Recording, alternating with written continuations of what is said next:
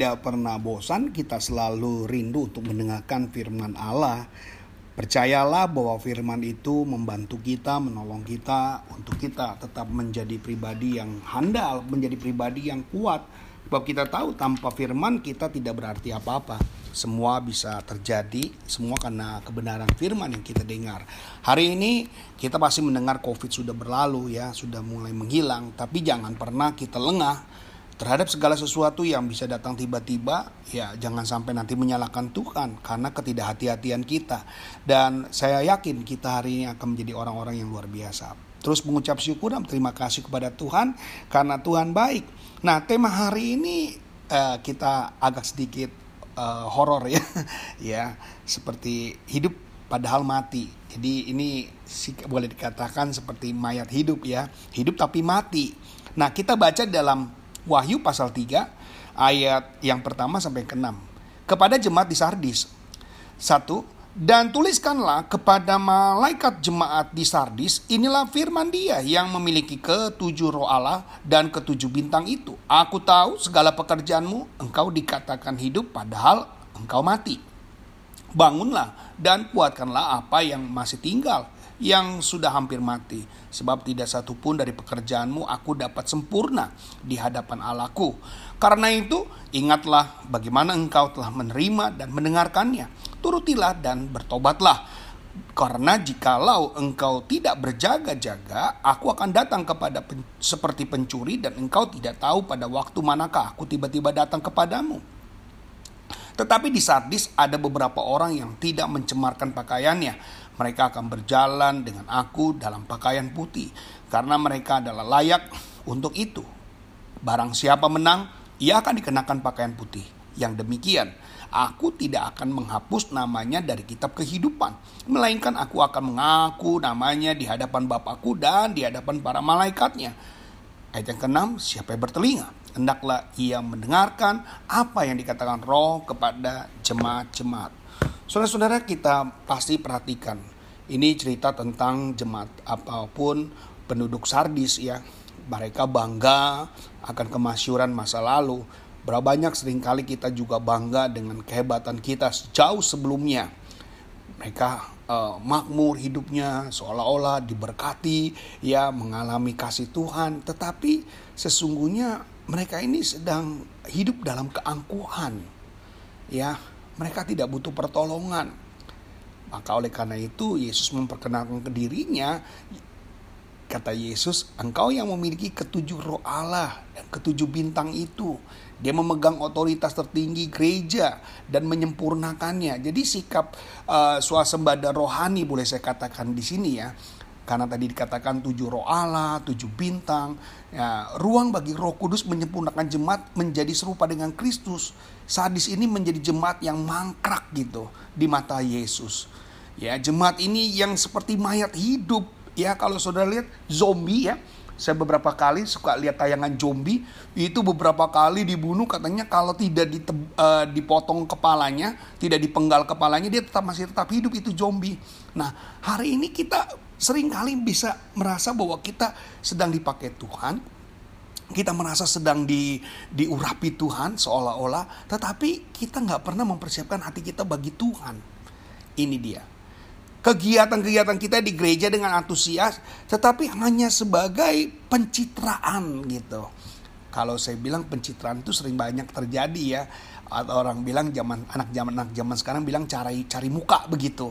Tetapi kalau ketika kita ada di gereja ini seperti pencitraan rohani. Ya, karena tidak lahir dari kehidupan Yesus. Itu berasal dari ya tadi kesombongan keangkuhan mereka sendiri lahirnya. Ibarat seperti kuburan yang dibubur putih rapi terorganisir ya dari kiri dengan kanan yang bentuknya mantap sekali. Kalau kita pergi ke San Diego itu kuburan semuanya sepertinya bagus sekali. Ya, tetapi nggak ada kehidupan Pernah beberapa kali saya menyampaikan kita ini mau dikubur atau ditanam. Ya, kalau saudara dikubur berarti sudah selesai tidak dapat berbuat apa-apa lagi dan tidak akan ada uh, keinginan untuk hasil dari saudara. Tetapi kalau kita ditanam, kita ditungguin, kita ditungguin untuk kita berhasil. Kita ditungguin untuk kita sukses. Kita ditungguin untuk mendapatkan apa manfaat apa yang saudara keluarkan dari apa yang ditanam itu. Nah, hari ini ya kemunafikan rohani ataupun pencitraan rohani mulailah kita lepaskan. Maka Yesus berpesan kepada kemunafikan rohani yang ada di jemaat Sardis, yaitu bangunlah, kata jadi gitu katakan. Kita ini prajurit yang siap tempur. Ya, musuh akan menyerang kita, kita nggak pernah tahu. Suasembada rohani yang sering kali kita ciptakan itu akan menjadi kelengahan dalam diri orang percaya. Kita sepertinya sedang ditolong Tuhan, ternyata kita nggak ada apa-apanya. Kita sepertinya dekat sama Tuhan, padahal kita nggak ada apa-apanya. Dan yang kedua Tuhan bilang apa? Kuatkanlah apa yang masih tinggal, yang sudah hampir mati. Jangan sampai kita ini berakhir, ya. Yang nanti kita akan bilang Tuhan, bukankah aku yang telah mengusir setan demi namamu dan banyak membuat mujizat demi namamu? Dan akhirnya apa Tuhan bilang apa? Aku tidak mengenal engkau. Betapa sakit hati kita ketika kita mendengar kata ungkapan yang sedemikian. Dan yang ketiga, ingatlah. Jadi yang pertama bangun, yang kedua kuat, yang ketiga ingatlah. Bagaimana engkau telah menerima dan mendengarnya. Jadi banyak yang mendengar, ya, tetapi tidak melakukannya. Saya percaya jemaat Tuhan, para pribadi-pribadi yang suka dengar podcast ini jangan saudara lewatkan karena ini sangat membangun buat kita. Jujur saya katakan ini sangat membangun. Kalau kita membiarkan diri kita uh, hampa, tidak ada dukungan, hanya ikut dalam ibadah satu minggu hanya dua jam satu jam dan sudah tidak terisi dalam setiap hari-harinya, kita akan terasa hampa. Tidak ada penopang, tidak ada pendukung. Biarlah uh, podcast kita yang kita sering dengar 5 sampai 8 menit ini akan terus mengingatkan saudara dan saya Jangan-jangan kita adalah jemaat sardis yang suka uh, pencitraan rohani ya atau kita juga sering kali mengalami kemunafikan rohani merasa kita orang yang sudah baik, merasa kita udah orang yang hebat, ternyata sebenarnya kita adalah orang-orang yang lemah. Jadi ingat yang pertama bangun, yang kedua kuatkan, yang ketiga ingat, yang keempat taati. Ya kuncinya ada taati. Selama kita nggak pernah taat, maka segala sesuatu yang kita hasilkan, ya selesai. Bagaimana orang mau mengikuti orang yang tidak taat? Saya mau ikuti dia tapi dia tidak taat. Jadi pasti saudara tidak akan pernah mau. Dan yang terakhir ingat, bertobatlah. Kalau kita sudah memulai diri kita dengan bertobat, ya selesai. Saudara kalau yang namanya bertobat bukan beli obat, beli obat bisa bulak balik ya. Tapi kalau bertobat ya selesai. Saudara satu kali melakukan, saudara tidak melakukan lagi.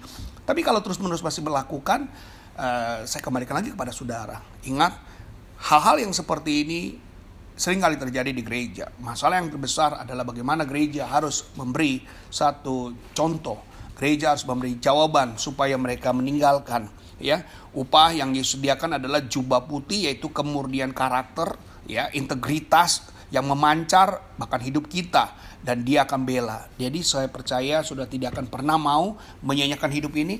Terus jangan menjadi zombie-zombie yang saat ini ada di dalam gereja, tapi kita berubah menjadi orang yang benar-benar hidup, bukan hidup tapi mati atau mati tapi hidup itu ya. Jadi saya mau saudara menjadi orang-orang yang merdeka. Itu saja kebenaran Allah yang boleh saya sampaikan pada hari ini dan jadi berkat buat kita. Kalau saudara diberkati, bagikan supaya orang di luar sana juga menerima berkat yang sama seperti apa yang saudara terima hari ini. Puji Tuhan, Shalom, Tuhan berkati.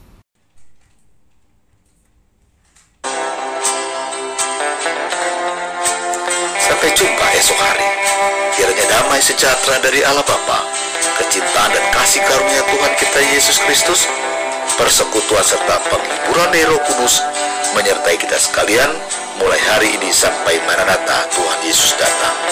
Amin.